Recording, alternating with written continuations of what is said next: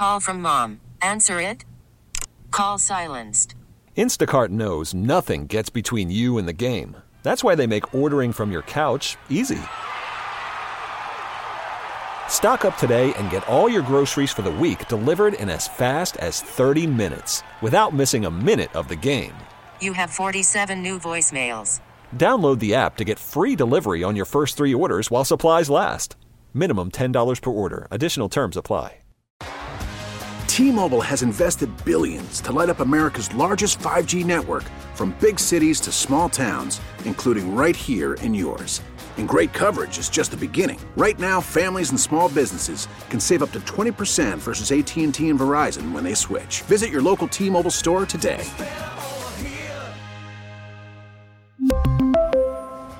Plan savings with three lines of T Mobile Essentials versus comparable available plans. Plan features and taxes and fees may vary. The baseball game is over. It's time for the Bayview Shade and Blind postgame show with Tim Allen on the fan.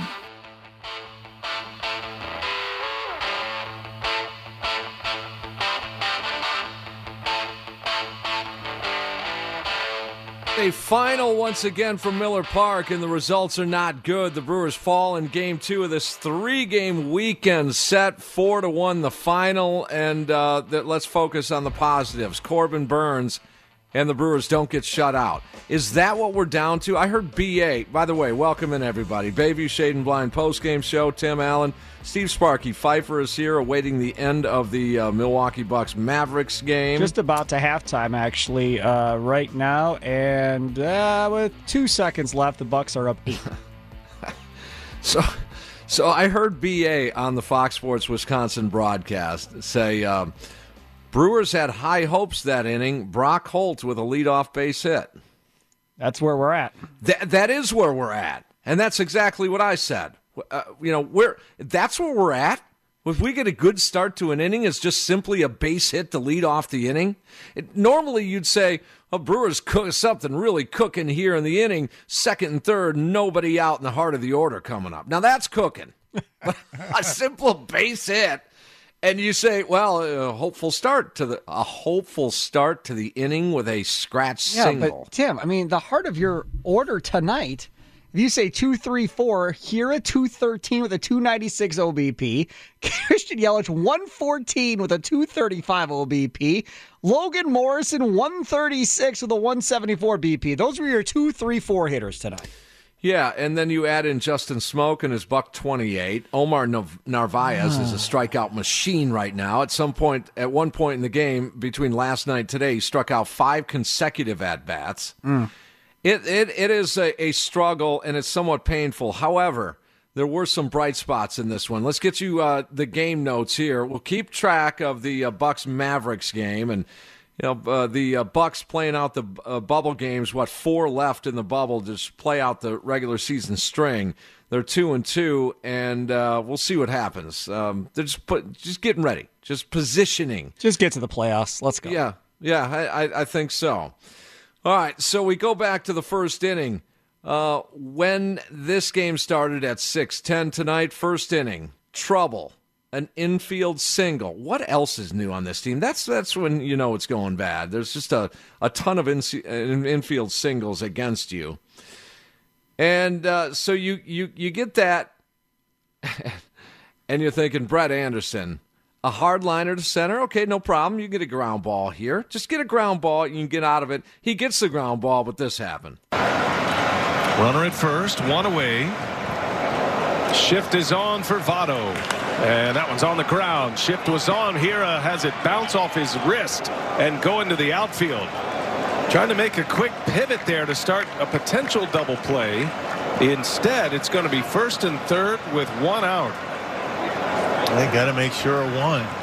It gets nobody. Yeah, a little like Rickie Weeks. Eh, just old school. That's all. Yeah. Little Rickie Weeks esque. That's all it was. You know, I, I was, uh, you know, these days uh, I'm just praying don't hit the ball. In a, in a crucial situation, don't hit the ball to Keston here. You used to do the same thing with Rickie Weeks. Same thing. Same, same thing. Uh, I, you know, later on he had another inning. We'll get to that in a second, but.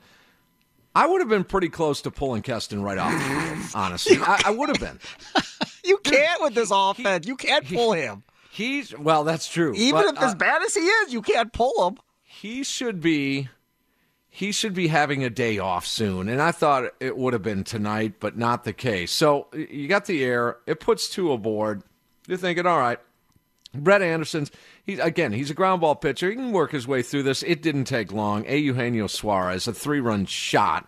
Similarly to yesterday's second inning the big blast of matt davidson three run home run immediately the brewers are down three zip and i just you know again with this type of offense it's going to be an uphill climb. Single, double, and homer in that inning, along with the air, and the Brewers battling from behind once again. One out walk by Keston Hiura. He tried to make up for it in the bottom of the first, but yeah, nothing.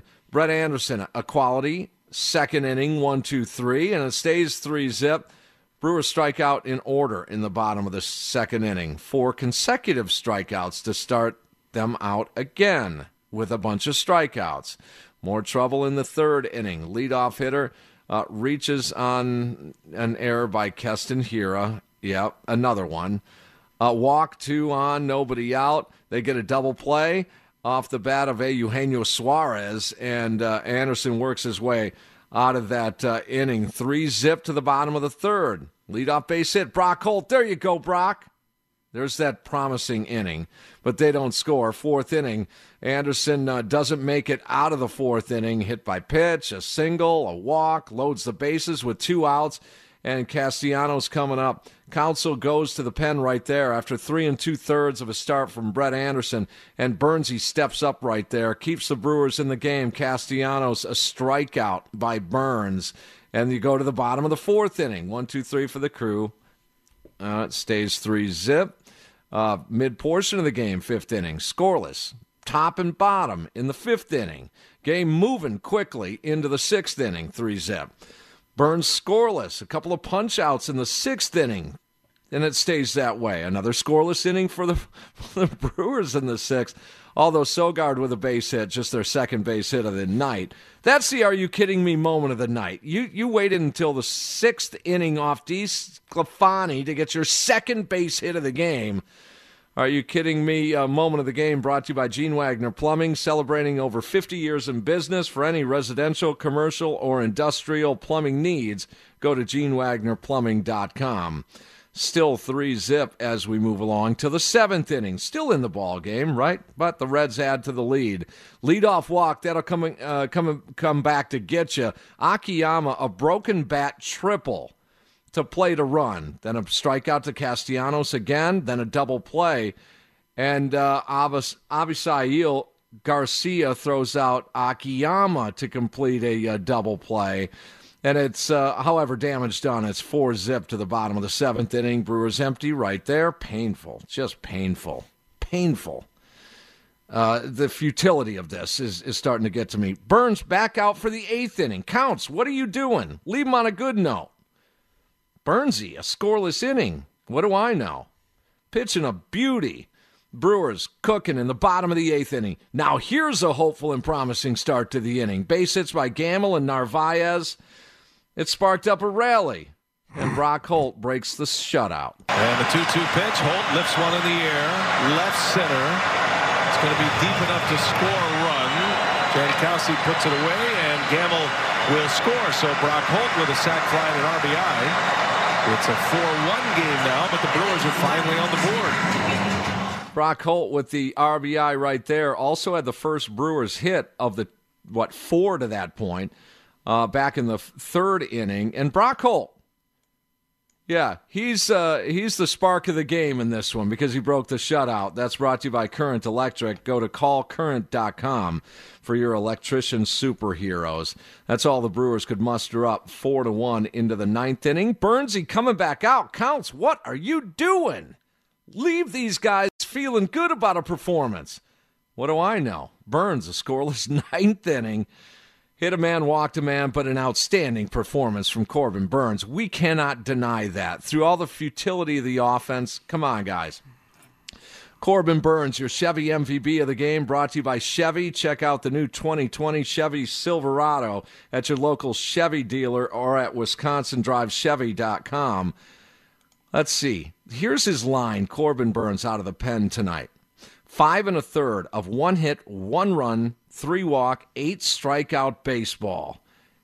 2.92 ERA now through his three appearances this year for the Brewers. That's big time. And yeah, now how painful is it? Uh, Brewers go feebly in the bottom of the ninth inning. There's your final four to one. Brewers after the loss here, uh, now five and seven. Uh, early on here, Craig Counsell talked about the strikeouts earlier uh, today, and he said it is concerning but it's not them. No homers, a lot of strikeouts. That's going to put you in a position of a five and seven mark. How futile is it looking at this offense? Is there any confidence at all? I thought we were done talking about this. Mm-mm.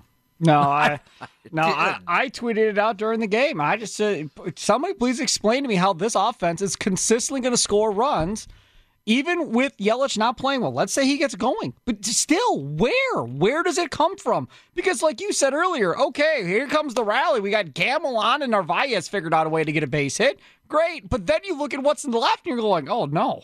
I mean, there's no, there's nothing coming after this. I mean, the days of having Moustakas waiting there, Grandal waiting there, and having all of these guys in this lineup, we were six, seven deep on some nights where you felt like anybody could hit a home run, anybody could get get a rally started.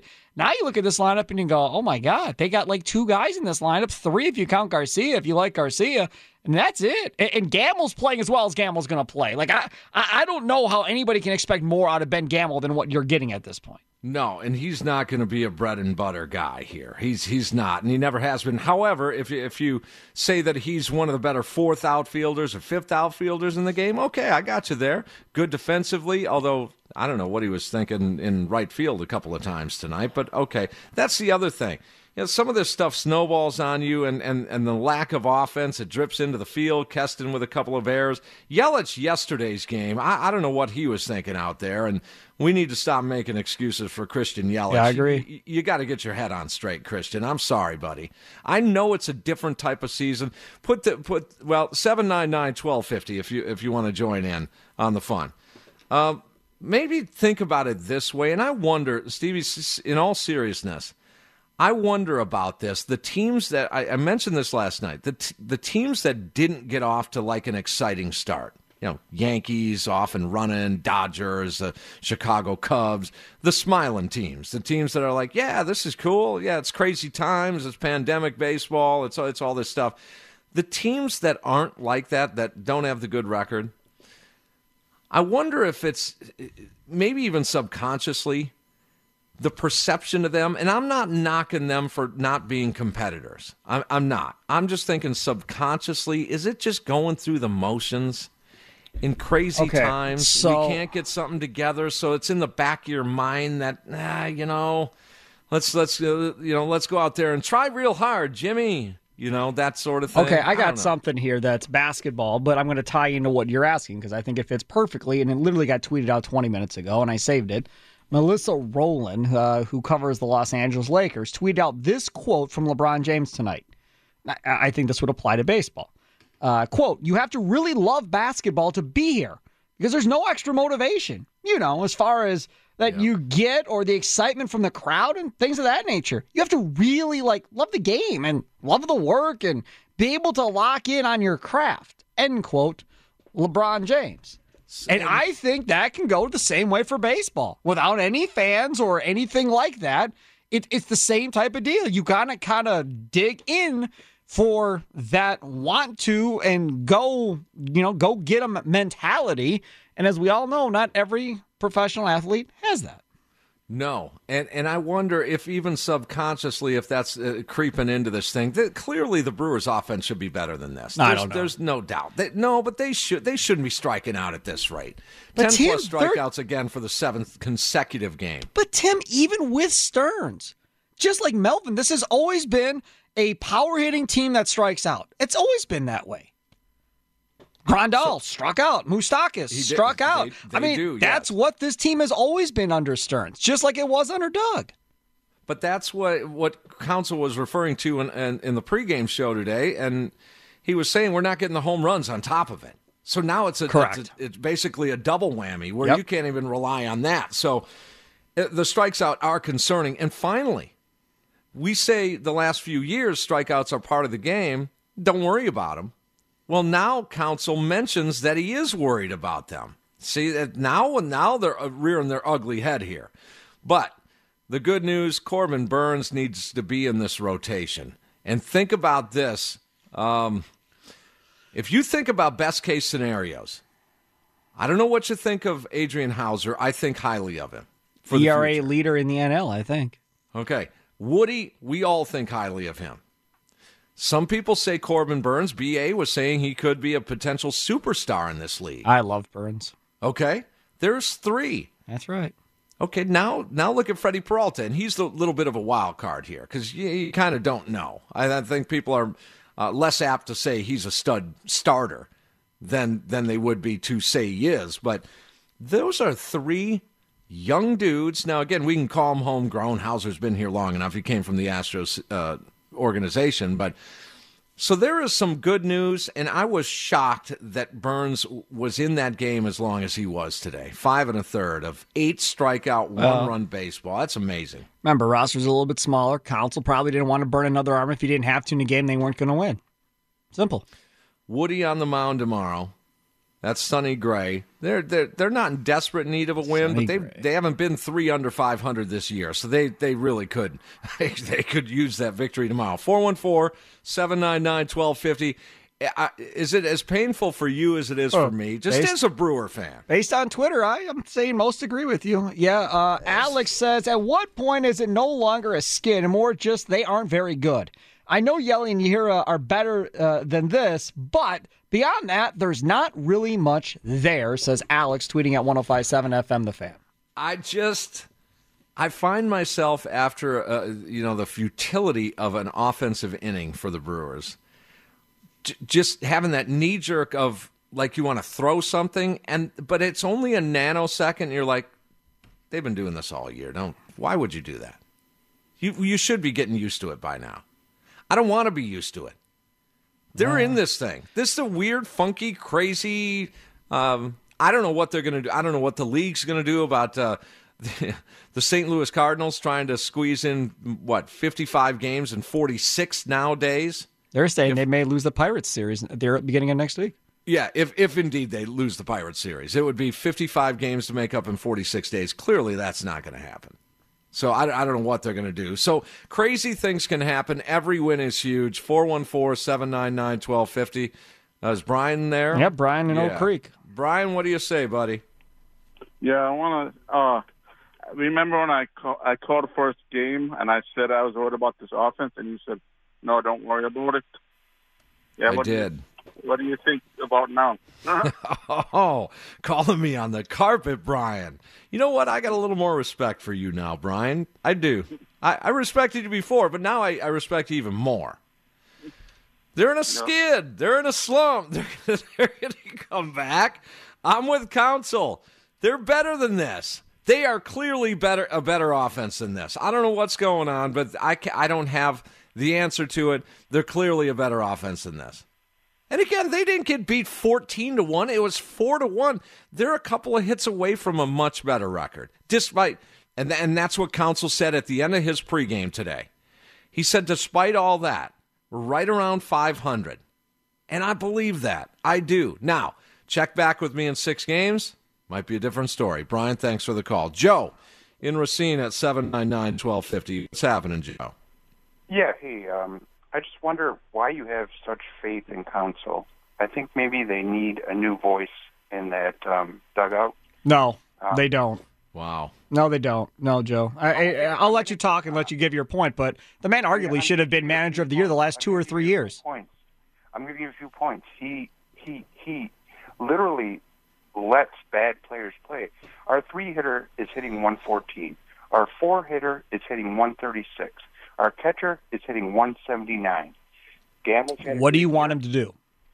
he's hitting 222. What do you want him to do, Joe? He's not the general manager. He has to play the guys he has. Yeah, I understand that, but I mean, Are you calling for Jedd Gyorko? I, I don't know who I'm calling for. I mean, our first and third baseman situation is just Putrid. a mess. Yes, but we knew that coming into the season. But that's on the GM. That's not on Counsell. Yeah, I agree. I well, guess, it's partly on Counsell, uh, Joe. I'll defend you a little bit. It's partly on Counsell after Jedd Gyorko comes up with the game, the player of the game the other night in an instrumental win for the Brewers against the White Sox, in which he had an RBI base hit. His next time up, a two-run home run, and hasn't played since. Nope. Yeah. What about Garcia? They he's their best hitter this year, and he they they sit him on the bench every once in a while. I don't understand that. Well, he's getting quite a bit of playing time. I'll go you one further on Orlando Arcia. If this thing continues, you have no choice but to move Arcia up toward the top of the order. Yep, I agree. I agree. Okay, with you so there that. are some things that he can do, but to discount what he's done since May of 2015, Joe, I, th- I think that's a little knee jerk reaction, a little bit. Yeah, I guess it is, but I just um I guess it goes higher than that. I mean, how does the organization come into the season with this lineup and think, "Wow, we're going to win"? I just don't understand that. Well, they were hoping to. Uh, all right, thanks for the call, Joe. I, I love debating with you, and you can call anytime. But uh, you know, here's what they they were hoping. It's it's the same concept of a bullpen every year. Uh, most of the teams will just just grab. Uh, you know, a Rex Brothers or a Chad Qualls or a you know a, a Jeremy Jeffress or they'll grab you know these guys that just fly, Alex Claudios and they what happens is if they get lucky and they all dial in to doing well the same year, okay, then you have something there. You have the electric dudes, and you you know you're doing fine in that bullpen. Very next year, half your bullpen is gone. You got to start over, do it all over again. So it, to me, the Brewers um, personnel department did the same thing with their position group, and they were hoping that they grabbed a Smoak, a Gyorko, a Sogard, a Morrison, all these guys. They were spinning the dials, hopefully that it would just just like a chemist. The chemistry would be there, and so far it's just not. It's, it's just not working. And, but so far through the through the what twelve games here, it's blown up in their face offensively. Uh, Spencer might give you a little bit of ray of hope. Uh, he tweets at 1057 FM The Fan. I think it'd be dumb to throw out the last few years' results of a bunch of solid hitters because of 12 games. You know, Yelich and Hiura, so you're giving them the benefit of the doubt. If you'd watch guys like uh, Avi and Smoak and Omar hit the last few years, you'd give them more time too. Let me tell you something. I watched Justin Smoak the last couple of years. Not a fan. Wasn't a fan when they signed him. Still not a fan. Garcia, yeah, there's hope for Yes. Garcia. I like Garcia. Yes. Fine, I'm there. Narvaez, I, I don't know. I, I I didn't watch a lot of uh, Narva- Narvaez to be honest with you. So I'm just hoping that he shows some power at Miller Park. Tim and Sparky reunion tonight. Talking Brewers I baseball with you guys. 414 799 1250. You know, more this year than ever before is how lucky uh, we are each and every day. And, and you know, I'm, I'm not saying I didn't appreciate it like the last 14 years. But I'm just saying now more than ever. Just Yeah, each day is no like, doubt. it's like, wow, I get to do a radio show today because it could be gone tomorrow A lot of people are out of jobs. Yep. literally could be gone tomorrow. There's there's no doubt. Uh, 414-799-1250. We'll get in uh, Craig Counsell coming up in just a little while. At what point do you think Craig Counsell loses his, his cool a little bit? You know, I, at some everybody has their breaking point. Counsell's one of the biggest competitors out there. I can play stoic and smiley and the whole deal, but internally, you know, it is just grinding on him. There's at what point we may never see it, and we his his team may never see it, but at some point he's going to lose his cool, whether that's on the field or not. It's it's going to happen because you can't, you just can. You guys are watching this, these games as well as much as anybody. You're listening to the show. You watch just about every pitch of that game, and and, and yesterday's game and the day before you just cannot it's hard to even just the lack of potential rallies for the Milwaukee Brewers, the lack of hope in a given inning is just dwindling. It's just it's just the hope and the spirit and the whole feel of this thing. Offensively, I'm talking about. They're pitching. I, I despite Lauer getting blown up, Stevie last night. I have really not a major issue with the pitching, either bullpen or starters this year. Really, Uh, no, the starters have been better than I thought for sure. Lauer uh, has pitched better than I thought he would have pitched uh, to this point. Uh, and Lindblom way better than I thought he was going to be. But again, it's early. Uh, I'm reserving on both. But uh, as of to this point, early on, I think both of those starters uh, have done much better than I thought. I was hoping Burnes would bounce back, and for the most part, he has. Uh, Houser has really shown that the second half of last year wasn't a fluke. He's pitching really well. Woodruff looks like a, a, a an ace for for certain. Uh, and then the bullpen is the bullpen. I don't think they've been horrible by any stretch of the imagination. Like you, like you've been saying, it's really this offense. You, you got to be able to score one or two more than one or two runs a game, and not hope and pray to God that your starter and bullpen can shut out the other team every night in order to win a basketball game. I also think about if it gets to the point in which they pull the trigger and they say, you know what? The maturation, the graduation has to happen now. Okay, let's go through the process. It's a process with some of these players. This is our future. Woodruff, Houser, Burnes, Peralta. Every five days. Lauers, Andersons, Lindblom's, these types of guys you guys can come in on the piggyback. Well, I think Lauer is part of the future because of how old he is. He's not that old. No, I so agree. He he might be that fifth guy in He that could be. rotation for sure. Brett Anderson definitely is not. Uh, and Lindblom, again, I mean, I, I don't know. I mean, maybe there's some trade value there. If he pitches well this year, you can deal him in the offseason. Yeah, he's a what three year deal. Yeah, coming from Yeah. you know South Korea, so he's got to prove himself and, and prove that he can pitch over here because he couldn't the last time he was here. Let's get an update on the Milwaukee Bucks, Dallas Mavericks, because uh, the Brewers uh, didn't Uh. hold up their end of the bargain. Last time these two teams played on the same day was Thursday. They both won. Just Well, saying. Bucks are up 76-67. That's with the Giannis airball free throw that he just did a couple minutes ago. Not that again. Uh, 9.58 to go in the third. Bucks up 76-67. You want to take another call? Let's do it. All right, let's go to Tim in West Allis. You're next with the franchise, Tim Allen, here on the Bayview Shade and Blinds postgame show on the fan.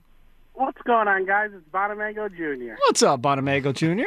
It's so good to talk to both of you for the first time in, God, 10 years maybe? It's no wait, it's not been ten years. It's been a few years, not ten years. It's been a few, right? Not ten. Okay, okay. Well, it's been it's good to hear both of you. Um, I the one thing I see with this team is I just don't think they're having fun or they don't mesh together like those teams with Moustakas and Grandal and Cain there. I just I just don't think they they mesh together right now. That's No, but is it because of the lack of success on the field or the personnel the lack of- themselves? the lack of hitting, the lack of offense, just the lack of fun. You know, these Yep, guys yep. they're just kind of boring. Yeah, it's boring when you don't score runs. I agree with that. Yeah. Yeah. Or hit the or or even hit the ball. Yeah. Mm-hmm. It's just it's kind of boring to watch, and you know what's going to happen. So Tim, I mean, that- you've been you've been watching these games. These guys are missing dead red 2-0, 3-1 fastballs in their wheelhouse. They're either fouling them back or they're late on them. What's going on that? When a team does that collectively, you're not be, be, doing BP tomorrow, or we're letting the other team go last, or we're picking a lineup out of a hat. You guys are missing balls you should be putting in the seats consistently in the 12 games.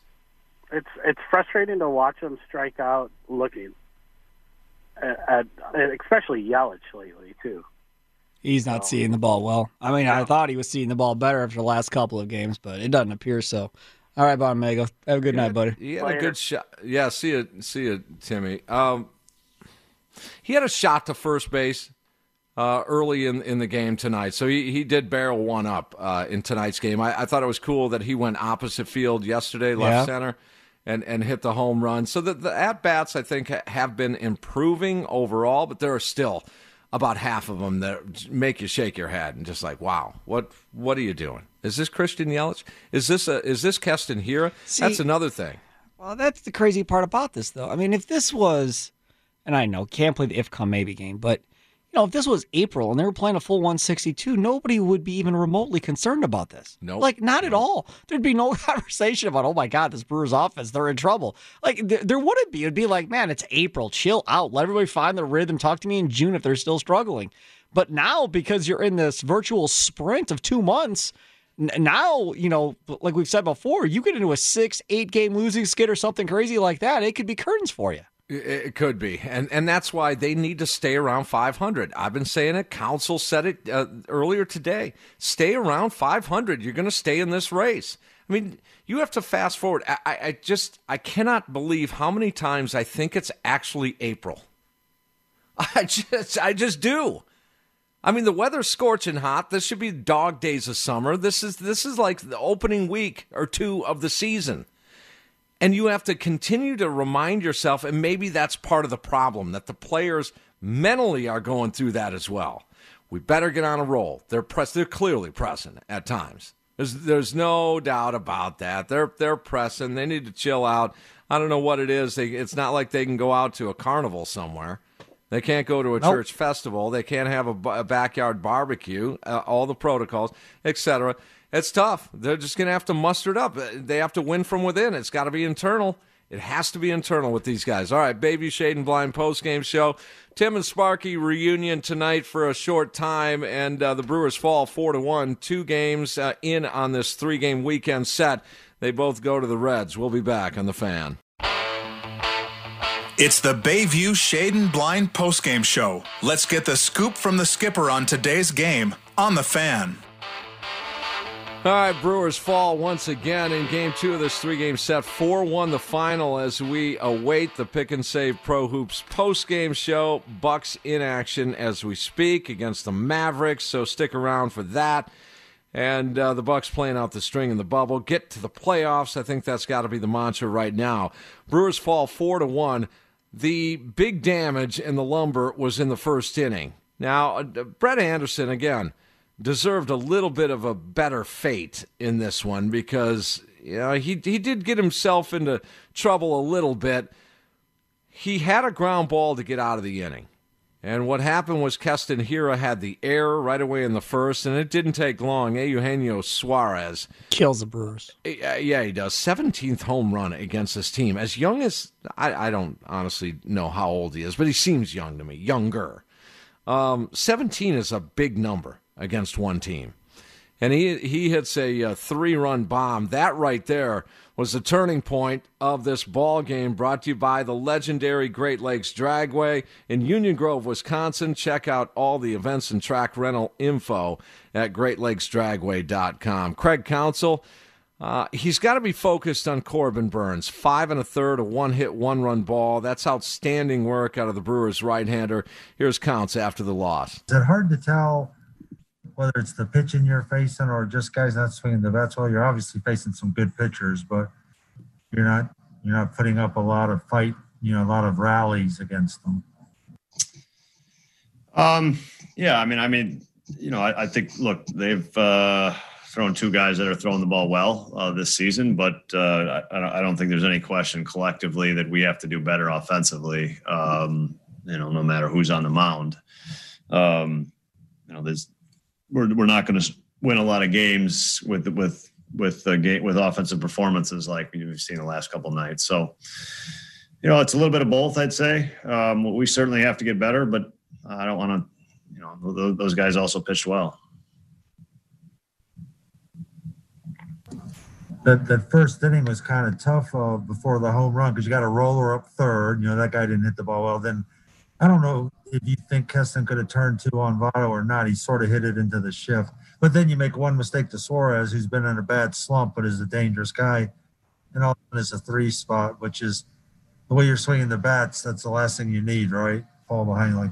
Yeah, I mean, I think, look, that's you know what you what you, you know, you're hoping defensive mistakes don't hurt you. Uh, they made it hurt, and, and they made it hurt with a home run, and so it, it was a obviously it's a big play. Um, it also, when you still have 27 outs left, it shouldn't be the thing that that determines the game. Um, you know, we, we've got to do something offensively also. But you know, look, I think when Brett's pitching, that you know, it's it's it's it's important that you make the plays. The ball is going to be in the you know, in play. The ball is going to be on the ground. Um, and and we got to convert plays. We got to play defense behind him. He's probably as as crucial uh, for for for him than any guy we got probably. So um, it just it was an inopportune moment, unfortunately, and they they took advantage of it.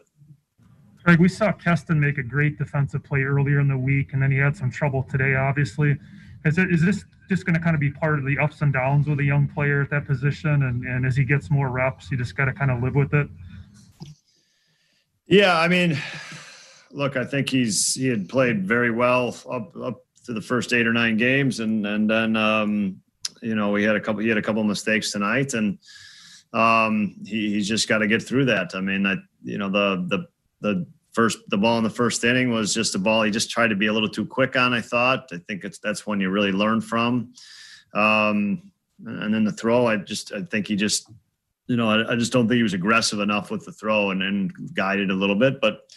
Um, you know, it's a this is a young player that's critical to our future, and and we've got to keep working with him. And he, I think he's getting better, um, and we got to keep working with him to get better. Kirk, how'd you like the way that Brett recovered from that, that that home run, the way that he settled in after that, and then what Corbin gave you the rest of the way? Yeah, I mean, it, it was a lot of good stuff after the first inning for sure. I thought uh, Brett Brett got it going and and really and you know, Corbin probably the spot of the game could have been Corbin strikeout of Castellanos with the bases loaded. It was that was a, a big tough spot to come into, and and um, he made some really good pitches on a really dangerous hitter. So and then from then on, he was he was good, man. He he pitched great. Um, we, we extended him a little more, and he's the fact that he's off to a good start this season is is a, a real bright spot for us was that the plan when you put Corbin in there to try to extend him a little more, or was it just he was so effective y'all just decided to stick with him for as long as you did? No, we're gonna we're gonna try to. We, I want Corbin to st- be extended, um, and um, you know, as we move on, he could he could end up starting some games. Um, you know, right now we're at with with not all the starters really extended. I think you know we're going to have some days where we're almost splitting games. You saw with Freddy the other night. You saw with Corbin tonight. So um, we're, we're, trying to get outs with with these guys, and um, you know Corbin has the ability with his pitch count tonight to to do that. So he's he's been we, we extended him as a starter in the summer camp, and so that's he was in a pretty comfortable place, I thought, for with his pitches tonight. Kirk, is there anything that you've seen uh, from Corbin, um, just his progression, uh, just in the, over these few outings that he's had that you've been impressed with? Yeah, I mean, I think I think he's just, you know, what the, the big thing is that he's, I mean, there's a couple things, but I think he's really just honed in on what he's doing, and it's and it's just a little more comfortable. So his fastball is going two different. You know, he's got a fastball that's going this way and a fast and a cutter that's going that way, and then he's got off varying off speed pitches based on you know hitters' kind of weaknesses and strengths. So we've really just I think honed in on what he's doing, and he has the ability to do a little bit more. Uh, last year, frankly, he just got very we, he just got one dimensional, um, and it, the the league kind of sat on the one dimensional, and so we've I think he's got more weapons now. Um, he feels comfortable with them, and um, it's it's got him off to a good start. Craig, Craig, when we were talking to you this afternoon, you said the tricky part of this season is that it's not 162, it's 60, and therefore 12 games is a bigger, you know. Yeah. But do you think the hitters are feeling that that are off to a slow start that they know they don't have this 162 for things to even out? Yeah, I mean, I, I, don't I don't necessarily have the answer to it. I mean, I, they know how many games we're playing, um, so it's yeah, I, I, I think you're right. I think I think everything is different this year, and I think you know what's in front of you. So it's you know the, the, the fact is is that you still got a bat and that bat in front of you. Um, you, you, go up there and you try to have a good at bat, and, and that's getting past that. Whether it's a 60 game season or a 162 game season, um, isn't really going to do you any good. So that's that's what our focus needs to be and should be. Um, and you know, I mean, I think the, the, the thing you're always a little concerned about is that you don't have as much time here, you know. So and and not not necessarily for individuals, but as a team, you don't have as much time. It's the Bayview Shade and Blind postgame show. It's time to go inside the clubhouse to hear what the players are saying after today's game on the fan. It's brought to you by Windows Select. Right now, buy one and get one free, plus no payments until 2021. Call Window Select today at 262 703 3500. We will get to Corbin Burnes here inside the clubhouse in just a second, uh, but uh, he is, by the way, our Chevy MVP. Five and a third, one hit, one run ball. Heard Craig Counsell talk about Keston Hiura. A couple of errors in this ball game tonight.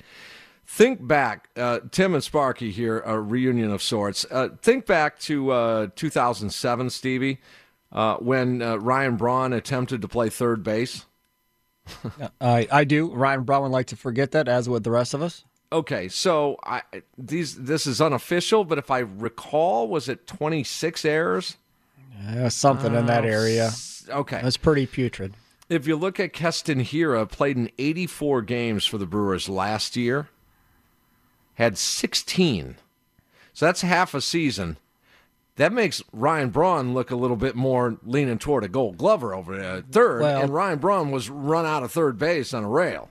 He also volunteered to get the hell out of third base as well. But I mean, there's there's a couple of things that go along with this. Like Braun, if your offense is good enough, they'll deal with it. Unlike Braun, he doesn't have an arm to play anywhere else. I mean, he he No. where are you going to put him? He he It's can't play. He can't go to short or third, and he can't go to the outfield either. I don't think so. He's stuck there at second base unless you know somehow or another you get a universal DH, and if you think you get a stud at second and Braun's retired, and you want to play at DH uh, to save his glove, then I guess you can possibly do that. Uh, but it all comes down to whether or not he can play well enough offensively to justify his lack of defense at second base. That's exactly it, and that's why they dealt with Braun that season, and, and then they finally uh, found a spot. It, it, makes you think back. Maybe the Brewers should have thought about signing Scooter Gennett. No, this again. But Well, uh, with the with the DH, I'm just saying. Oh, with the DH, right? But I mean, go go back in Brewers history to Rickie Weeks at second base. I brought that up earlier. He stunk at second base. His offense wasn't that good outside of a season for the most part. But because his on base percentage was pretty decent, they just dealt with him at second base and the errors that went along with them year in, year out, year in, year out. And I think Keston Hiura is going to be a better hitter than Rickie Weeks was. Yeah, he, oh, for sure, he's, he he already is a better hitter than than Weeks. But now again, I say Scooter Gennett. They didn't know the pandemic was going to hit. They didn't know it was going to be universal DH in, in both leagues. Sure. I mean, who knew that? But I'm just saying, just wouldn't that have been nice that it took a flyer on Scooter Gennett like they did with oh, I don't know Justin Smoak. I just want to watch the documentary on how Scooter Gennett found his power overnight. I just, I want to watch that one. when that when that comes out, I want to watch that that that ESPN documentary on Scooter Gennett's power. He'd kill you. I, I just want to see it. Just I just want to watch. That's all. I just want to know the behind the scenes look at it. Corbin Burnes, uh, outstanding today. It won't be long. but- And you heard Craig Counsell refer to that. He's probably going to start some games this year. Let's hear from Corbin after his performance.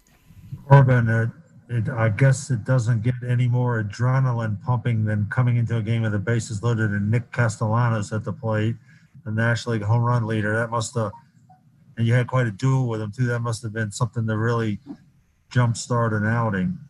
Yeah, yeah. I mean, we we threw him some good pitches. He actually laid off a couple good pitches as well.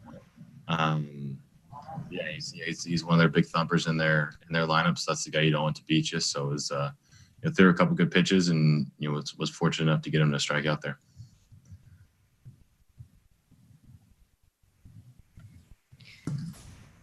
Did you did you have any idea they'd let you cover the rest of the game, Corbin? Um, you know, that's the kind of the, the way that things have been working out is, um, you know, they kind of tell me a day that, you know, I'm lined up to pitch. Um, and then it's kind of, you know, you're going to, you're going to follow Brett and we're going to let you go as long as you can go. So, um, you know, when I came in, my, my, my intention was to, to finish up the game and hopefully, uh, hopefully the, the, the game allowed that. Um, and, you know, it just so happened to work that way tonight. So you know, every time you're pitching, you know that you're going to be coming in and, and having bu- the bulk of the innings. Um, you know, for the most part, they're they're trying to, you know, try, trying to keep you know a bunch of us stretched out as much as they can. Um, you know, obviously, it, it kind of dictates how how the starters, you know, the the guys that go, the initial out getters, I should say, um, you know, how, how they do when they start off, how it kind of lines up. Um, you know, everything got kind of messed up with the with the cancellation of the Cardinals series, so that kind of sh- shuffled some things. So it's just where you know we're kind of playing it by day and um, you know, I'll have a couple of days off and you'll see what they say the next day or two of, um, you know, when I could possibly be pitching again. Corbin, overall, just what are you most happy to see at this point in the season with how your stuff is playing and the command that you have right now? Um, yeah, you know, the, the pitchers are playing pretty well. Um, you know, we, have worked on a lot as far as, you know, cleaning up stuff mechanically, but, you know, the main thing is just going out there and, you know, sequencing my pitches off each other. And so that's, uh, that's been encouraging so far. Um, you know, definitely need to clean up the walks, um, you know, whether it's, and everything just falls behind, you know, quickly, you know, 1 0, 2 0, 3 0. So, um, you know, kind of go back to look at the video tomorrow and you know, try to clean that up a little bit. And but uh, you know, as far you know outside of that, we're you know pretty happy with how everything's looking right now. Corbin, do you, have any preference for being used the way you you were, have been used so far, as opposed to just having a start on a certain day and know that's your day? Um, yeah, you know, I've I've come up through you know through the minor league system as a starter, so that's kind of what I've you know grown accustomed to um, since being a pro Bowl. Um, you know, the way we're kind of you know, using it right now is, hey, once you get in the game, we're going to let you, you know go as long as you can. So, you know, they're they're doing doing their best, you know, obviously with the expanded rosters to try to keep everyone expanded out and give as many innings as they can. So, um, you know, right now the plan is, you know, the, today for any for for this purpose was to follow Brett. Um, you know, next couple days we'll see what what the plan is for the next time around. But um, you know, I'd assume it's going to be something along the lines of you know multiple innings again. Is it, is it harder for you that way, Corbin? Is it harder um, to prepare in that fashion as opposed to just four days of work leading up to a fifth day start? Um, so how, I've, I've been preparing, you know, basically every every four or five days, whatever it may be, how it lines up um, as a starter. So I, you know, I stay on the starter's routine, um, and I've done that since basically the beginning of spring training, all through quarantine, all through summer camp. So that's kind of the way I've been preparing and um, you know doing things this whole season. So um, it's the only you know different part about it is you know whether I'm going to be coming in you know to start the if I'm starting the game or if I'll come in you know the third, fourth, fifth, sixth, whenever it may be. So that's the only the only part that you know consistency wise is just you know when you know what inning I'll be pitching, whether it's the first or you know fourth, fifth, sixth, whatever it may be. How, satisfying is it to cover the rest of the game and just so no one else has to be used? It kind of helps moving forward. It would seem. Um, yeah, you know, it was nice. Um, you know, we, we used quite a few guys yesterday, so to uh, to go out there and finish the game and to give those guys a break out there, um, you know, help will hopefully can line us up for the next couple days and um, you know, you know, get get one back from these guys tomorrow and then uh, roll into Minnesota go. Uh, they need to get one back tomorrow, that's for sure. Corbin Burnes, right there inside the clubhouse with Window Select. Uh, part of a 4 1 Brewers loss, but it certainly uh, wasn't due to him. He gave up one run through five and a thirds, one run on one hit. Now, he did get a little wild at times, and I, th- I think the next step in Corbin Burnes' process here, guys, is going to be uh, being a little more aggressive on your strengths. I understand being a little bit careful with Castellanos. I understand being careful with Suarez. You get to guys like uh, Jankowski or, or Casali or some of these guys that, that don't have the pedigree that, that the others do. He needs to minimize the uh, amount of pitches and he needs to work to his strength and just dust them. Just get rid of them. Uh, you know, work your pitch count up with the top of the order, not not the bottom. And and that's you know that's part of the process with Corbin Burnes. And I'm not saying he's out of the woods yet in terms of being a future superstar. But certainly, uh, my question would be not his stuff necessarily, but would have been uh, what happened last year and how he reacted to that. The guy has a, a, a mental coach. He gets a trip to the minors. He gets a, a, trip to the pitching lab in Arizona. He gets LASIK surgery. All sorts of things going on with Corbin, Corbin Burnes. He's had the su- success obviously out of the pen in 2018, 30 appearances, uh, like a, a 2 2 ERA. I think it was under that a little bit. And he's had some success as a starter, but then his first bout, Stevie, his first challenge, his his his first bout of whoa, I'm, this isn't that easy anymore. We saw what happened, and and he had to have a mental reset. Now is he through that? Let's find out. I don't know. I, I, think you'll be fine. I, I think that is the biggest thing. I mean, you went over everything that happened to him last year. You you mentally got to be pretty tough to battle through all of that uh, and then get yourself reset, come back into spring training, look better. I think you would agree he looked good in spring training. Uh, then have to sit and wait through a pandemic, for God's sakes, and then come out and try and get it going again and get back on the same uh, on the right page again. Yeah, walks are are probably a little up for him. Walks are definitely up for Peralta. That's been his his his biggest hindrance this entire time. So both of them, if they get their their walks under control a little bit, I think both of them can be pretty good. Obviously, Burnes has better stuff than Peralta, without question. I think he's got the best stuff. I think he's got better stuff than Woodruff, to be honest with you. Uh, But it's just a whether it's a matter of whether or not he can get that consistency that Woodruff uh, has finally gotten. It took Woodruff a long. It took Woodruff a while too. It's not like Woodruff had this all all uh, uh, you know under lock and key the first time he went out there and got a starter position in this rotation. It took him a little while to figure it out too. So the future then, uh, Adrian Houser can gas about 95, 96. You have uh, Corbin Burnes who can touch 98, 97 range tonight. Uh, you have Brandon Woodruff, which is going 98, 99.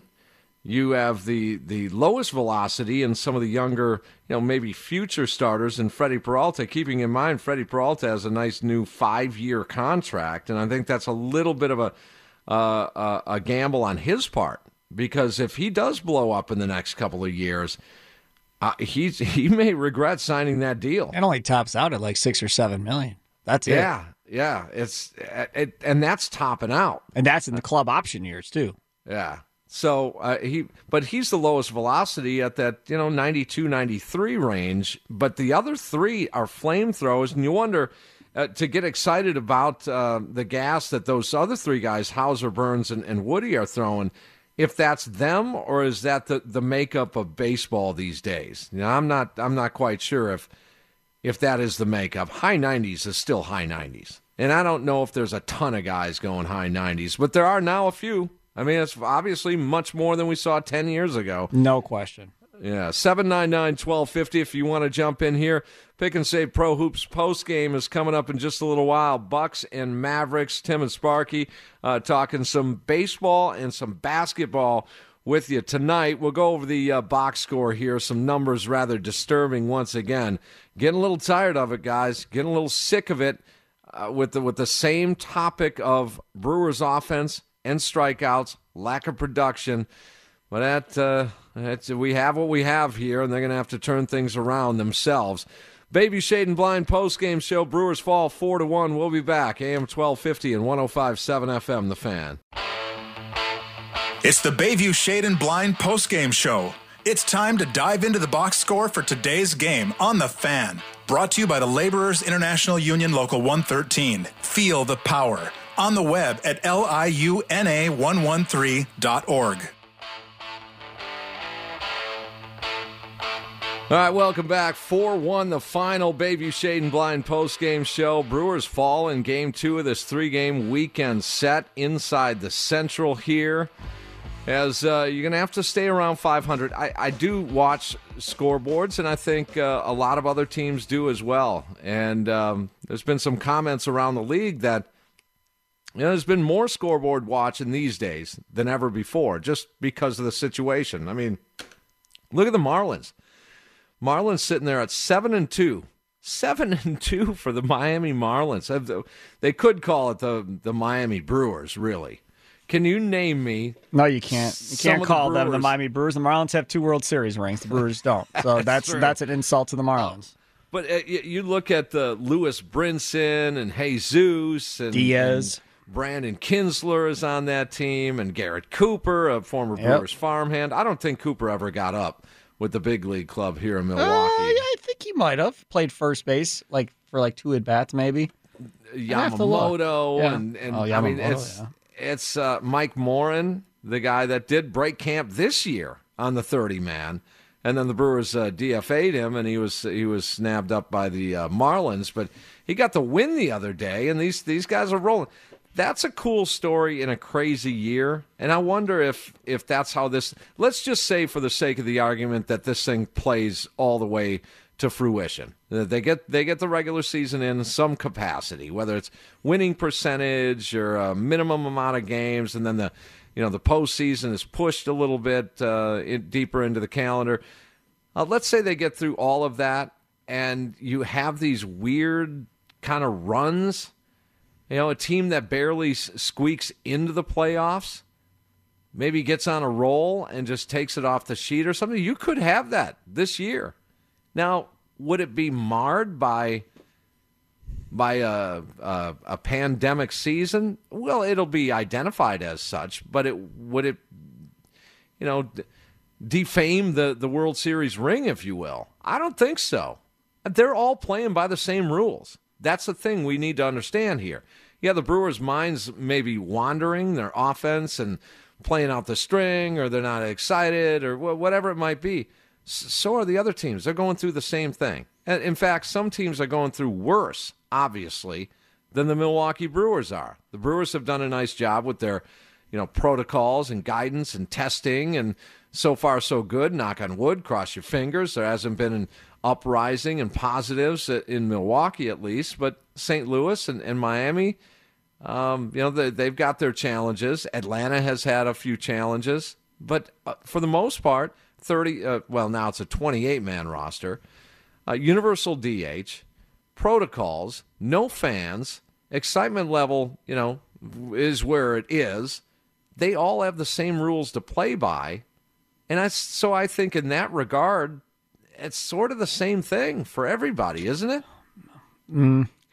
Yeah, I, I just I, I don't think the Marlins or Cardinals can overcome what baseball is going to put in front of them. If if baseball said, "Look, if you guys are going to play 40 games, everybody else plays 60," uh, then you're not eligible for the playoffs unless you play 55 games or 52 games or something. Draw a line in the sand, and if you don't meet that number, then you're not eligible for the playoffs. That would be one thing, but instead they're going to try and make these guys play all these double headers. There is no way I don't think that the Marlins and the Cardinals can overcome playing all of these doubleheaders in this short amount of time from a pitching standpoint uh, and be able to come out smelling like roses on the other side. Maybe I'll be proven wrong. I just think you're asking way too much of both those teams to try and still get their 60 games in after missing as many games as they did. Yeah, right now it looks good for the Marlins. I just don't think it lasts. I, I really don't. I think eventually these doubleheaders and stuff come back and bite them in the butt. No, and and and I don't think they're they're going to force feed. Let's say the Pittsburgh series, Pittsburgh St. Louis is is called off, and I think they're on the verge of doing that this week. That would mean 55 games in 46 days. They cannot reasonably assume or expect that the Cardinals would would be able to do that. They can make up some because other teams are now starting to play a handful of doubleheaders but not all of them. They they just simply cannot do that. So, do you default then to winning percentage?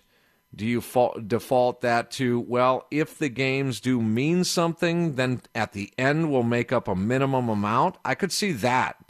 Whereas, um, didn't they do that in basketball? Where they allowed, you know, of the 22 teams, uh, they aced out what the other eight, and then they invited a couple that still mathematically had a shot at it. Didn't they do that at the bottom end? Yep. Of the seeding, so I could see that. That come, you know, game 60 for the teams that got through unscathed. Well, there's other teams that are, uh, you know, on the bubble, on the playoff bubble, and and we need to make sure that they get to uh, play a few games, and that would determine. Then I, I could see that happening. I, I, I just if the reason you're not playing and the reason you got you know COVID or whatever the case may be is because y'all went were irresponsible and did some stupid crap, that that's on you at the end of the day, right? The problem is I just don't know if you can prove any of it one way or the other at the end of the day, and that's that's really really where the issue comes in. So then because again. There really wasn't anything said at the beginning of the year of, well, if there's 20 games short, Uh, then this is what's going to happen. Instead, it was, well, hey, if a couple guys get it, out you go. Taxi members come up and play. And, it, and instead of that happening, it's been we're going to ignore our taxi squad that we told everybody we were going to use because we don't want to hurt the quality of the game by having these taxi squad members playing in, in regular season games, almost like scabs playing in a strike year in the NFL. It's kind of probably how Major League Baseball is looking at it, and they don't want to ruin the quality of play and playing games without their stars, figuring it would hurt TV ratings and whatever else. So instead, we're just going to shut it down. And again, I just I think it's going to have to be kind of like you know stats where you're eligible for the batting average if you get so many at bats, and I think it's got to be something along those lines of okay, you you can qualify for the playoffs, but you have to play X amount of games. Plain and simple. And then if you really want to make it fair, you can say, okay, let's say the number is 55 instead of 60, right? So let's say you have to have 55 games. Those teams that played 60 games can negate five losses for their 55 final total at the end Right. to, for what the grand total is going to be for everybody. I wonder if the postponements are because of that that they don't want to jeopardize the integrity of the game by just you know basically picking up players that had no business being in the big leagues and then your season depends on that or is it because of the delay in the next round of testing for that team because I my understanding is that it was because of the delay in testing for that particular team. So what they were waiting on and then it it begs the question, well, why don't you have point of contact testing so you know right away and then you can utilize your taxi squad immediately or at least, you know, a day and a half or two where you you miss a couple of games, the next round of testing is all negative across the board. Okay, fine. Let's wait another day. Let's do it again. Point of contact, everything's negative. Boom, we're back on. I mean, I think they're going to eventually have to do that if they want to get through this because the the delay in in, in testing uh, with the lab in Utah, I think that has uh, that has brought about a lot of issues. And and uh, you know, again, you're right on. If it was your fault, if the Marlins were out carousing, if the uh, St. Louis Cardinals were at the casino or wherever they might have been, But you have to prove it. you do, and and and then on top of that, though, you can't prove that you even got it there. Correct. Yep. And that's it the could issue. have been it, it it could have been just something from the desk clerk or the housekeeper or the Right. whatever at the hotel. You just don't know. But you didn't have the guidelines set forth uh, ahead of time. And even if you did, and I understand the NFL is sort of attempting to maybe uh, broach that topic uh, of you know you're going to pay the price or get fined or Correct. your team That's is going to pay doing. the price. They're Yeah. going to get fined if they're caught in a circumstance that the NFL outlines as dangerous. And for the most part, it really just comes down to if you're caught in a group setting of more than 15 people, uh, then you're going to get fined and possibly not paid for a game or two. Yeah, that's ah, man. Crazy. And that's the Players Association that, that threw that down. That wasn't even the owners, that was the Players Association. It's times like this where Wisconsin ought to entertain legalizing marijuana. you know, they, they just let's check out the numbers. Brewers uh, fall today, game two of a three-game set, uh, four to one the final. There were some good things offensively, not so much. Uh, has been good things offensively for a while. Eric Sogard, one for four, uh, 250 batting average, 400 on base, slugging of 313. Oh boy. I'll take that out of Sogard. Good on base, slugging. Uh, Keston Hiura, zero for three, a walk, two strikeouts, 213 average, 296 on base, 362 slugging. Christian Yelich, zero for four with a strikeout, and 114 batting average. Hey, he's over 100. One 230 for his last eight. yeah, 235 on base, 341 slugging. Logan Morrison, zero for four, two strikeouts, 136, 174 on base, 318 slugging. Avi Garcia, zero for three, two strikeouts, 235 average, but a respectable 366 on base, mm-hmm. a miserable 324 slugging. That has to be much better. Ben Gamel, one for three, one run scored, a strikeout, 222 average, 263 on base, 500 slugging. Narvaez is one for three, one strikeout, 179 batting average, 343 on base, a slugging percentage of 214. You just can't try to be that bad and be that bad. Brock Holt, one for two, one RBI, one strikeout, hitting 200. Well, that will be uh, on base percentage of 400, a slugging percentage of 200. And then Orlando Arcia, who's just pretty much a placeholder for Urias at this point, a zero for three with a strikeout, 276 average, 323 on base, 310 slugging. Brett Anderson now zero and one, three and two thirds, four hits, three runs, two earned, two walks, two strikeouts, gave up a home run uh, to Suarez. Uh, 5.40 ERA now for him. He threw 68 pitches tonight. Corbin Burnes, five and a third, one hit, one run, one earned, three walks, eight strikeouts. He threw 77 pitches. uh, and a 2.92 ERA. The Reds four runs, five hits, no errors. The Brewers one run, four hits, and two errors. The Brewers now five and seven, winless at Miller Park. The Reds are now seven and eight, four and three on the road. Four one Oh Reds win. Four. 0 and 4 at, at Miller Park here. They get swept by the White Sox Monday, Tuesday. They come back. Uh, is it 0 and 4? 0 and 3. Sorry. Nope. No, check 0 and that. 4. 0 and 4. And they Yeah. lost last night and tonight. Yeah, 0 and 4. 0 and 4. At Miller Park. Well, they- they're in uh, almost, almost. And it's not desperation mode yet. You got to stay. You've got to stay around the 500 mark, and they can do that. They're doing that despite. I'm gonna look at the uh, glass half full here for a while because right now it's two games under 500. However, um, you do, you do set yourself up here if you do get on a bad roll or a bad run of sorts, and you end up with a five game losing streak or something like that. It could be the the nail in the coffin here, and and that's. Uh, I, that's just the situation they're in. So, what a difference a day can make. We'll take it day by day. Hopefully, they get another game tomorrow. All systems are go. Uh, it looks like, yeah. Got some more uh, tweets coming in here. Uh, P.O. Mav tweets at the fan horrible baseball. Trade Keston Hiura. When that kid from San Diego is healthy, bench Keston Hiura and then trade him. That's Urias that Yes. you were, that she's he's referring to that you talked about. Mhm. I mean, we don't know. I, don't not trading mind- Keston Hiura. I don't care what happens. No. Guys, I think the expectations heaped on Orlando Arcia still follow him around.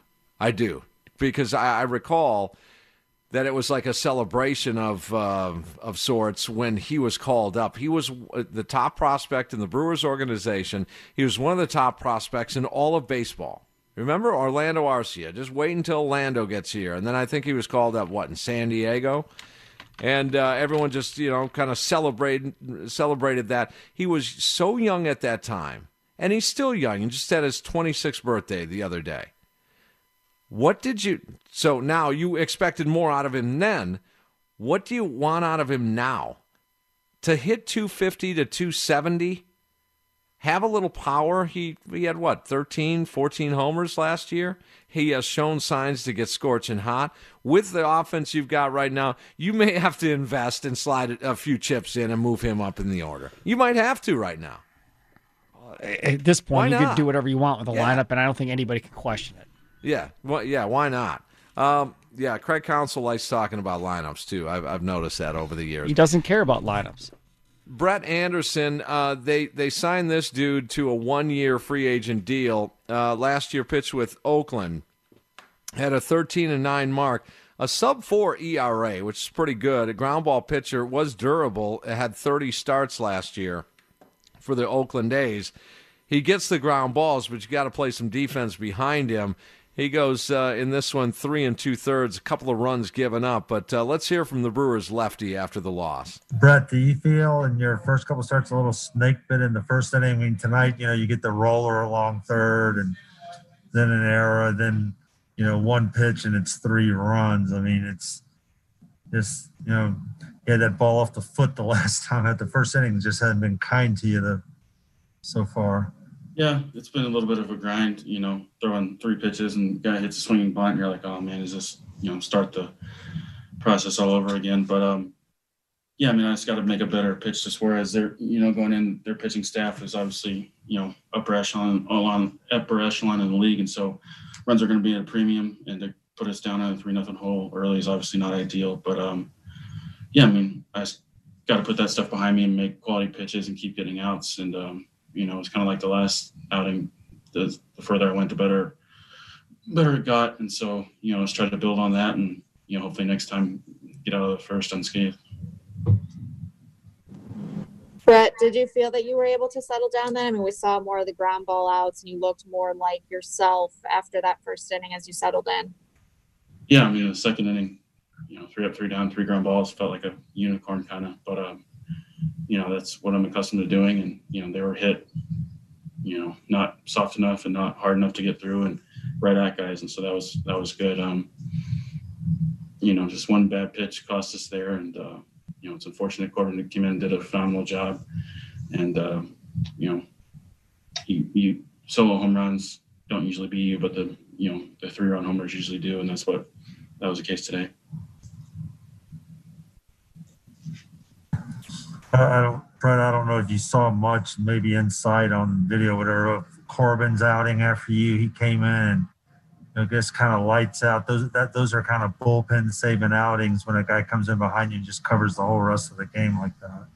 Yeah, I mean his stuff is is you know it's top whatever percentage of the league. It's uh it's fun to watch. You know, we kind of polar opposites. He's power guy, uh, can you in any n- numerous ways, especially the ways you know change a little bit of his arsenal, pitching inside with a sinker, and then you can go with the cutter or slider, or whatever. It's it's uh yeah, it's fun to watch. I wish I had some of that stuff. Are you surprised knowing the hitters you have on your team, Brett, that the offense has scuffled like it has the first 12 games? Yeah, I mean a little bit, but you know we faced some some quality pitchers, and then the, the Reds starting staff is like I said, it's one of the top couple in the league, and so uh, you know it's not for lack of effort. Guys are trying, guys are getting the early work in and stuff, and uh, you know I expect it to come around. Um, you know it's cliche to say it's still early, but still early, even though the the small sample size and the short season and stuff. But uh, you know guys have too good a track records to you know have this happen for too long.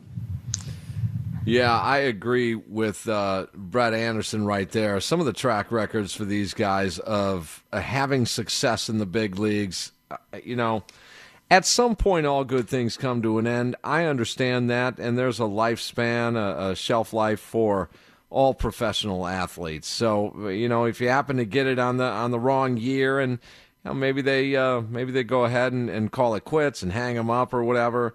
Um, that's just that's just some tough luck. But clearly, uh, as Brett Anderson referred to right there, clearly there's more in the tank for these guys than what they're showing. Some of these numbers are rather disturbing, and and I can't see as this will continue much longer, because eh, I mean, if they do. Uh, then, then it is the bad luck of all bad luck years, um, barring 2013, which was the probably the worst luck in franchise I'll- history. I'll be honest with you. Like if if they do truly suck this year, if that ends up happening, and they're just going to be bad, like the referees in this Bucks game, um, if they're going to be truly bad, then that's fine. I mean, th- this farm system could really use a nice injection of you know top draft picks uh, every round. It would be nice to have a top ten pick in a draft to try and infuse some talent into this farm system. You know, it did bug me uh, when uh, the Brewers did play the Sox. So you do a little digging around and you see Eloy Jimenez. And you're like, where did they get these guys? Okay, well, they they got him from the Cubs. Trades. He was, yeah, part of that Quintana deal. Yep. Uh, then you look over to, uh, to the East Coast and you look at the Yankees and one of the biggest up and coming superstars in the game today, Gleyber Torres. Well, where'd they get this? That was the Cubs. These two guys were in the Cubs organization at the same time a Jorge Soler was in there. Right. Same time a Schwarber, Baez. Bryant, Baez. Yep. All of these guys were coming up at the same time. That was their crazy. That was their version of Fielder, Braun, Hardy, Weeks, they and, hit Hart. on them all. Right. That's the thing. They hit on them all. So you then get to compare and contrast. Now you look internally at the Brewers situation. I'm not knocking them. Uh, hey, we'll see because you never know with prospects. But if you look at uh, now, where the Brewers are at now, you alluded to it right there. There's Brice Turang. Oh, don't do this. You're just going to depress I know. everybody. Just don't do Lucas Erceg. I mean, it's I mean, and Erceg is a stretch Corey at this Ray. point. No, Corey Ray's another one's a stretch. Okay, Devin Williams, a, a first or second rounder. Okay, I, I get that. I think there's a lot of potential there, but hampered by Tommy John just coming back. The international signings are, are, are most of your top prospects, and they're like 16 or 17 years old. Hedbert Perez. There you go. He's in camp. That's that's the guy. I'm telling you right now, he's the next superstar. I won't put him in the class of Matt Laporta, but I'll put him in uh, the next superstar for the Milwaukee Brewers. 17 year old kid. You can't be doing that at 17.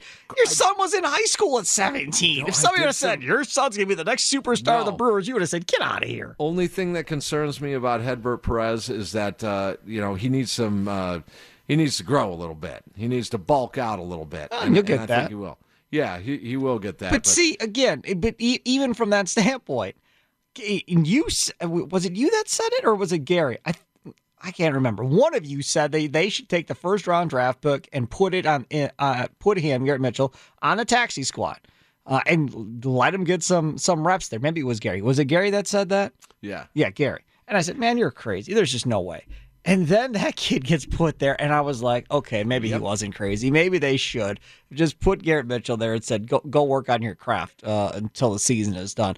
At, at that point, you might as well have. If you were willing to put a 17 year old there, then surely you should be willing to put your first round draft pick there as well. Yeah, it's uh, going to be interesting. I, I, I do will will say this before the break.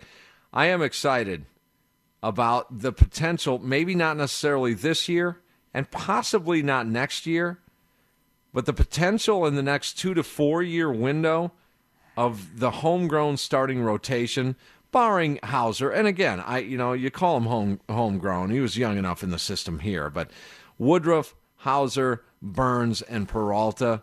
A little seasoning, guys. They've got something here. They do. I'll promise you, they do. They've got some good ones here. I'm not saying that's going to be a, a Degrom, Syndergaard kind of rotation that uh, was homegrown in New York for the Mets, but they are an upper tier homegrown group. They are, and I can't wait for those guys to get the maturation because it's it's coming. It's happening right now. You saw it out of Corbin Burnes tonight, five and a third, one run ball outside of the first inning. The the next eight innings gave up to the Reds one single run. Just imagine you could have had those guys and Sonny Gray with Derek Johnson right now. All with Derek Johnson. All with Derek Johnson. Yeah. Yeah, tur- turn them all loose. You would have had Woodruff and Sonny Gray at the top of this rotation right now. Brett Anderson would have been a uh, Not on know, this team. Yeah, a, a Texas Ranger or something, and Josh Lindblom would have been uh, in Seoul. I'm never going to forgive them for that. I'm just not. It's not going to happen. Yeah, that's going to be bitter Gray, forever letting him go. It's going to be bitter forever. And you look at the Reds and what did they talked about all offseason? Oh, we just need to add some bats. Just add some bats and we'll be good. That's all we got to do. And prior to Derek Johnson getting there, it was, boy, if we just fix our pitching, we'll be fine. He fixes the pitching and then their bats go go down the drain. They invested a lot of money. Uh, that's what the Cincinnati Reds did for sure. And uh, hey, money money buys you. and they got. Lee Tunnell, don't works. they? They what? They got Lee Tunnell too, don't they? I think so. they got yeah. both of them. the bullpen right. coach and the pitching coach. We'll take a break. Bucks just about uh, up. Uh, 21 the- seconds to go. Bucks up two. Yep, they're And up Giannis two. just fouled out. Pick and Save Pro Hoops post game coming up momentarily. Stick around as the Brewers fall four to one. Bayview Shade and Blind post game show here on the Fan.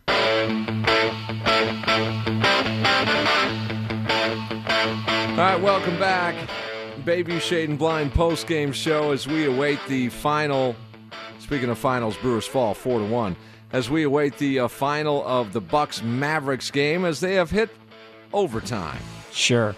Should now the the seeding is done for the Bucks. We're awaiting the uh, final to that Bucks game, and then we'll have the pick and save Pro Hoops post game show. Tim and Sparky tonight.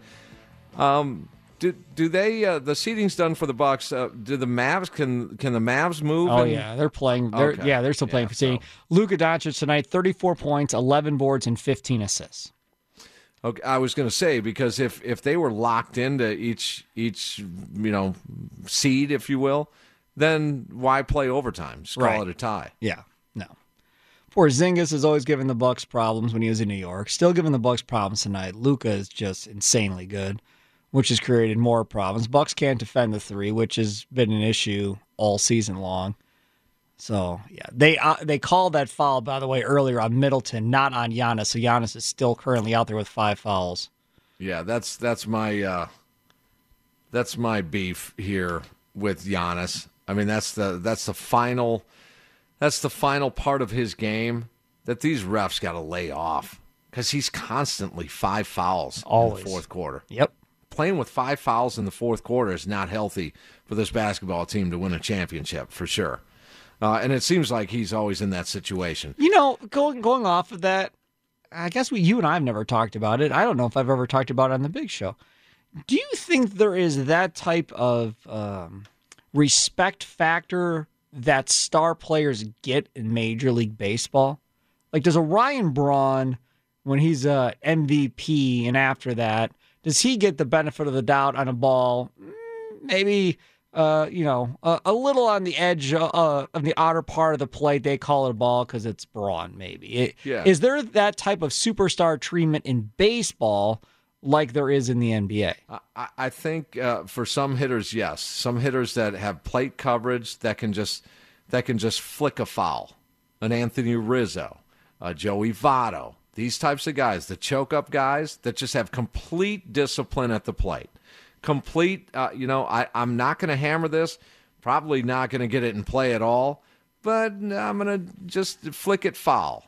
Okay, then then two pitches later, after two fouls, then he takes one out there and it just hits the corner, backdoor slider or something like that, and the umpire doesn't ring him up because it, you know, this dude decided not to swing at it. I think to a degree, I don't think it's as blatant as sort of the Jordan rules.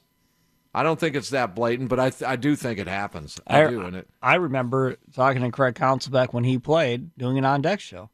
And I interviewed him as a member of the Brewers. And I asked him about facing like a Maddux or a Glavine or those type of guys.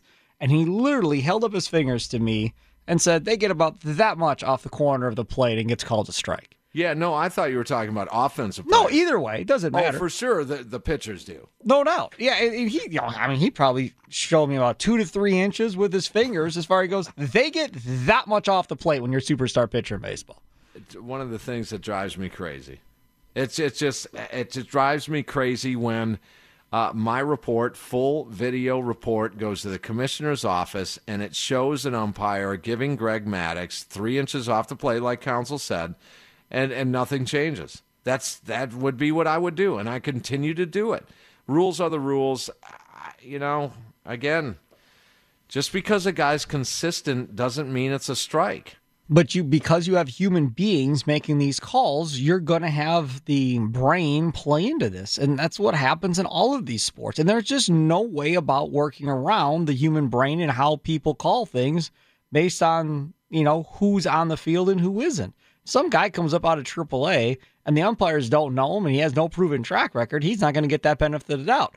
LeBron James comes into the NBA. Everybody in the league knew who he was before he got here because he was on ESPN coming out of high school and everything else.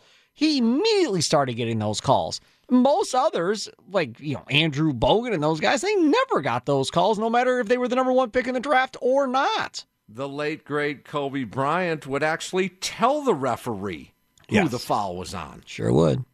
And that happened in Milwaukee at the Bradley Center some Yep. years ago. He had to tell the ref what the call was. Bucks are definitely going to lose this game because they've just decided they're not even going to guard the three. Now they've hit three consecutive threes. Bucks have yet to score in the third. Oh, now an alley oop to Giannis. So it's 128, 121 Dallas with 250 to go. All right, we'll p- have the uh, Pick and Save Pro Hoops post game show coming up in just a couple of minutes when that thing goes final. Uh, speaking of Giannis and MVPs, how about uh, Ryan Braun and being a former MVP himself? Nah, Um, I I know. I'm not gonna get into. still has the trophy. Nobody I'm not broke get into into his. Go ahead. house and took it from him. Technically, he has it still. Yep. Um, I'm a little concerned about Ryan Braun for a number of different reasons. Um, but and the, this the- is your guy, Ryan Braun. You and Leroy Yeah. Butler. This is your guy. The the biggest of which is um, what he said a couple of weeks ago. And and then the uh, uh, the finger injury is a little puzzling to me because I haven't read, heard, or seen what uh, how he did this and really what it is. Is this something that happened at home? Is it a blister that got festered up into an infection? I mean, who knows what it is? So I have yet to hear f- from uh, anybody on that. And, uh, maybe we will. Maybe it's innocent. I don't know. But he came out a couple of weeks ago and said this. Check this out. This uh, decision or pondering idea. Check it out. going back to what you said earlier about just you know how unsettling all this is how hard is it to not call Larissa up and say you know what i, I think it's time to come home and be with you and the kids and, and what makes you want to stay through this Um, it's day to day. You know, I think for most of us, it's day to day. I think we're constantly assessing the situation, seeing where we're at. Um, but it's not easy. It's it's not easy for for any of us to think that we'll be flying home uh, back to our families tomorrow night, and we won't get the test results from today or tomorrow's test for a couple days. Um, the plane felt really dangerous the other night. I think that there's there's a real level of fear and anxiety for all of us uh, especially all of us that have children, anybody who may have underlying health conditions, anybody who has a, an older parent, um, coaches, and, and, everybody else. So uh, it's definitely not easy. It's something I think that, that we're all struggling with to an extent, and it makes it really difficult to concentrate on baseball. Can you explain to me exactly how a plane feels dangerous? And can you, you explain know, that? Because when he said it, I said on the air, what exactly does that mean? It felt dangerous. Like, were people coughing all around you? Were people like touching your face while you were in the plane? Like, how does it feel dangerous? I, I don't understand that part of it. What's funny on that is that a day later, uh, Austin can can correct me if I'm wrong. Was it a day later, or maybe the next game on the on the post game, maybe the next day on the pregame? Craig Counsell used the same word dangerous, only he said it's not dangerous. It wasn't like it was dangerous. So I don't know if that was an answer back by Counts to refute. I, I, I would assume so. My guess is it was so I, I, I, from my understanding, there's a good relationship there. Maybe it's a different perspective on a, on a flight. I'm assuming he meant that you know there's airborne. You're in a tube and you're sharing oxygen and, and things like that. That's the way I interpret it. That from from Brawny. Bad choice of word then. Yeah, I no, I agree. So so then you get the finger deal.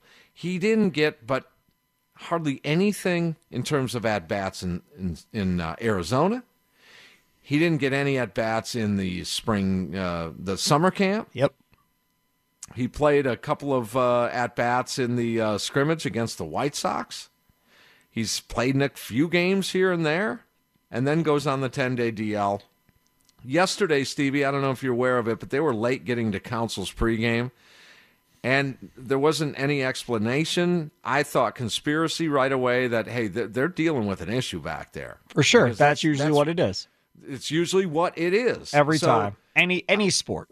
Then today he refers to Braun as uh, well. He's not going to be activated tomorrow, and we need to get him some at bats. Is that going to happen in Appleton? Well, he doubled down and said, "Well, we just need to get him some at bats. He hasn't had at bats yet." So it's either a trip to Appleton or it's a trip to California. I don't know. Just let him go play for the Milkmen. They're playing like every day. Just send him over to the cool. Rock and let him go play for the Milkmen. Let him get some at bats there. See what happens. Let's sell some tickets, but I think we're going to hear more about Ryan Braun. Hopefully, he stays. The Brewers could use that offense right now. That's for sure. He's not the same player. Well, he's just not. He's not the same player. He's in the last year of his how deal. Do we know he didn't. How this, do we know he hasn't played? All of this conversation about DHing and extending his career in Milwaukee and all of that. That would be great if he was even that guy. I just, I don't even know.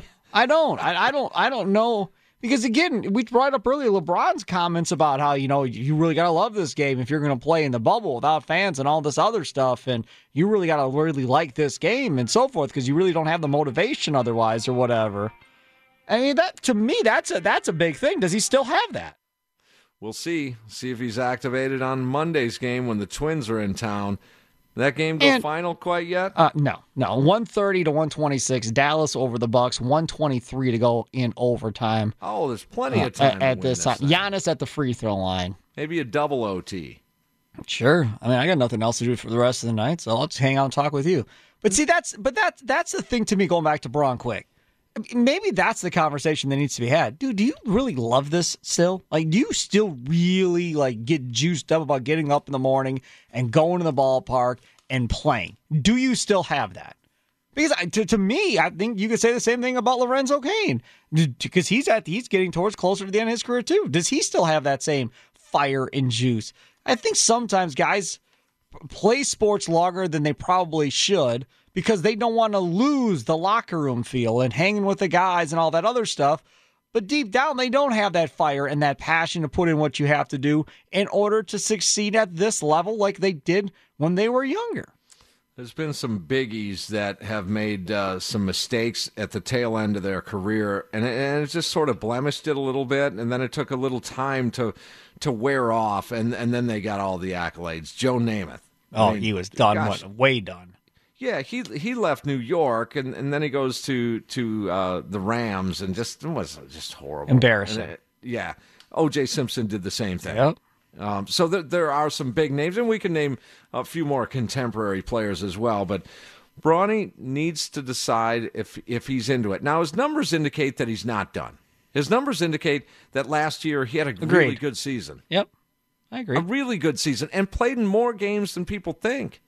Played in a lot of lot of games last year. So I, I would say I would say this. I think in the next forty-eight to seventy-two hours, we're going to find out if Braun's going to run to California. And I'm I, I shouldn't use that term "run to California." It's somewhat negative and derogatory. Um, he's earned it. Lorenzo Cain has earned it throughout the duration of their careers. They determine their risk level. We don't. The team doesn't. They do. No, they're not going to get paid. They're going to forfeit some money. Lorenzo Cain forfeited what five and a half million dollars or so. That's okay because he's earned that and he can afford that. Brawny was uh, cited what the other day at uh, Craig Counsell Park in Whitefish Bay with the family, throwing a baseball around, and and that's all happy and nice and smiley and everything. But is that sort of a farewell tour for Ryan Braun and his family? And again, you can have the farewell tour if you want. That that's fine with me. I'm just saying that if if if there isn't that same level, then maybe you should decide to maybe okay after this year, maybe I'm done. Maybe maybe I just don't want to do this as much as you know I I thought I wanted to do it because if there's the aches and the pains consistently every single day, you get up and you're fighting through this and you're fighting through that and you're fighting through this, and then you look at the roster you're playing with is it really worth it to continue on or not? I think he's debating it right now. I do. That's just my opinion. You know, it's different. If, it's different if you wake up and you look at the Dodgers roster and you go, "Oh, buddy, here we go. Haha, I'm excited. Let's go play with Mookie Betts and company. I'm ready. Let's do this." That's Mm-hmm. that's different than where you are right now as an organization. It was easier probably the last couple of years looking at the roster the Bucks had, but now looking at the roster, especially the lineup. I mean. I'm Again, if you're if you're being real about things about the talent on this roster, it's just not anywhere close to what it's been in the past. No, the Brewer no, the Brewer roster the last few years is is marketably different. I'm surprised a little bit that Braun isn't, or as of yet isn't, going to end up in a Dodger uniform for at least a half a year, maybe one year. I think, there's a he would- better chance of that if there is a DH in the NL going forward. If there's not, I don't think they sign him. No, we got one of the uh, best stacked lineups uh, on the planet for sure, and their defense is off the charts. Yep, their defense is amazing. You you might be seeing one of the best defensive baseball teams in history in LA this year. And then you But give I- Mookie Betts all that money and secure him. it- yeah. I, I Yeah. just think he envisioned himself in a Dodgers uniform forever. And again, he's earned the right to, you know, he's got full veto power on every trade. He's 5'10 guy, so he, he can turn things down a little bit. But I, I think right now, again, absolutely 100% my opinion. I think he's debating on whether to come back. And I think that's the snag, not the at bats. Craig Counsell says it's the at bats, although physically, I understand Counts is sticking up for his offense and wanting to do the right thing. He needs some ABs for, for Ryan Braun. But you can't tell me Brawny without 16 at bats at Appleton couldn't do better than Justin Smoak stepping onto the field today. I, I I don't disagree with you. Yes, I agree. So we're gonna find out, and maybe my so as of right now, my little conspiracy theory yesterday that something was bubbling up internally behind the scenes in Milwaukee. Right now, it's wrong, Stevie, and I'll admit that it was wrong. I, I threw a little feeler out there. You won't know if it's right until years from now when they admit it. Well, we may know it's right if he decides to opt opt out on Monday or Tuesday. and I, you know, won't surprise me. Wouldn't bother me in the least if he did. and, and I think there's been discussions about it. I think he's talked to a lot of players about it, and and just the feel of this baseball team just doesn't feel right. It doesn't. Maybe it's the play on the field. I think it's a little something uh, intangible, if you will. I just feel something around this Brewer squad that there's more than meets the eye here. Yep. Maybe I I'm getting swayed by a bad offense. I hope not. but it just feels like something internally uh, is, is going on here. I love the pitching, though. Pitching's been stepping up. Offense get going. You're going to win uh, some games. You're going to put together a streak. All right, that's going to do it for the uh, Bayview Shade and Blind postgame show. Sit tight. We're going to come right back. Pick and Save Pro Hoops postgame show as the uh, Bucks take on the Mavericks. After tonight's game for the Bucks, three left in the bubble before the playoffs start down there. Can't wait for that. All right, stick around. More to come here on The Fan.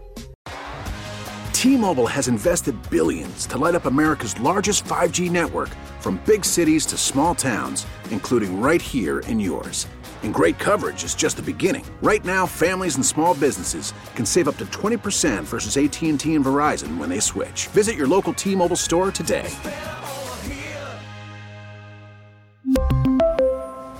Plan savings with three lines of T Mobile Essentials versus comparable available plans. Plan features and taxes and fees may vary.